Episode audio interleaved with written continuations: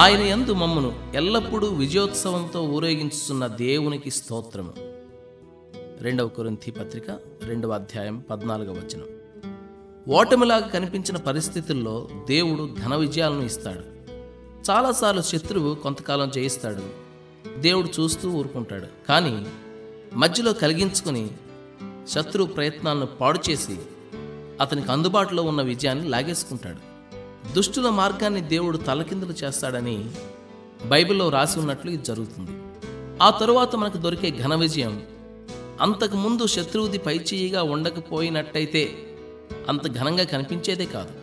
ముగ్గురు యోధా యువకుల్ని మండుతున్న అగ్నిగుండంలోనికి పడేసిన కథ మనకు తెలుసు కదా? ఇక్కడ శత్రువు గెలిచినట్టే ముందనిపించింది. సజీవుడైన దేవుని సేవకులు భయంకరమైన అపజయాన్ని ఎదుర్కోబోతున్నట్లుగా అనిపించింది. మనకు కూడా ఎన్నో పరిస్థితుల్లో మనం ఓడిపోయినట్టు శత్రువు గెలిచినట్టు అనిపిస్తుంది. ఆ యూదులను మంటల్లోనికి విసిరేసిన పగవాళ్ళు ఆనందంగా తొంగి చూస్తున్నారు ఆ యువకులు అగ్నికి ఆహుతైపోతారని. అయితే వాళ్ళు అగ్నిగుండంలో హాయిగా పచారులు చేస్తూ ఉండడం చూసి నివ్వరిపోయారు. నెబుకద్నెజరు వాళ్ళని అగ్నిలో నుంచి బయటికి రమ్మని పిలిచాడు. వాళ్ళ తల వెంట్రుకలైనా కాలలేదు.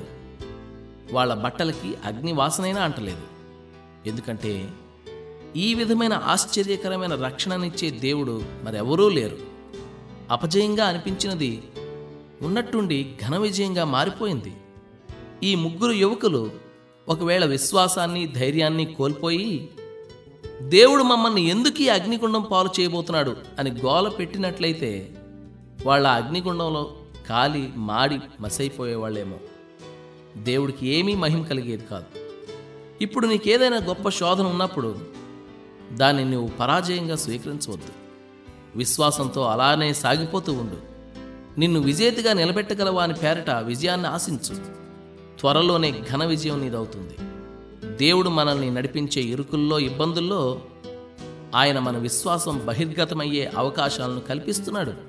ఆ విశ్వాసం ద్వారా మనం ఆశీర్వాదకరమైన ఫలితాలను పొంది ఆయనను ప్రస్తుతించాలి.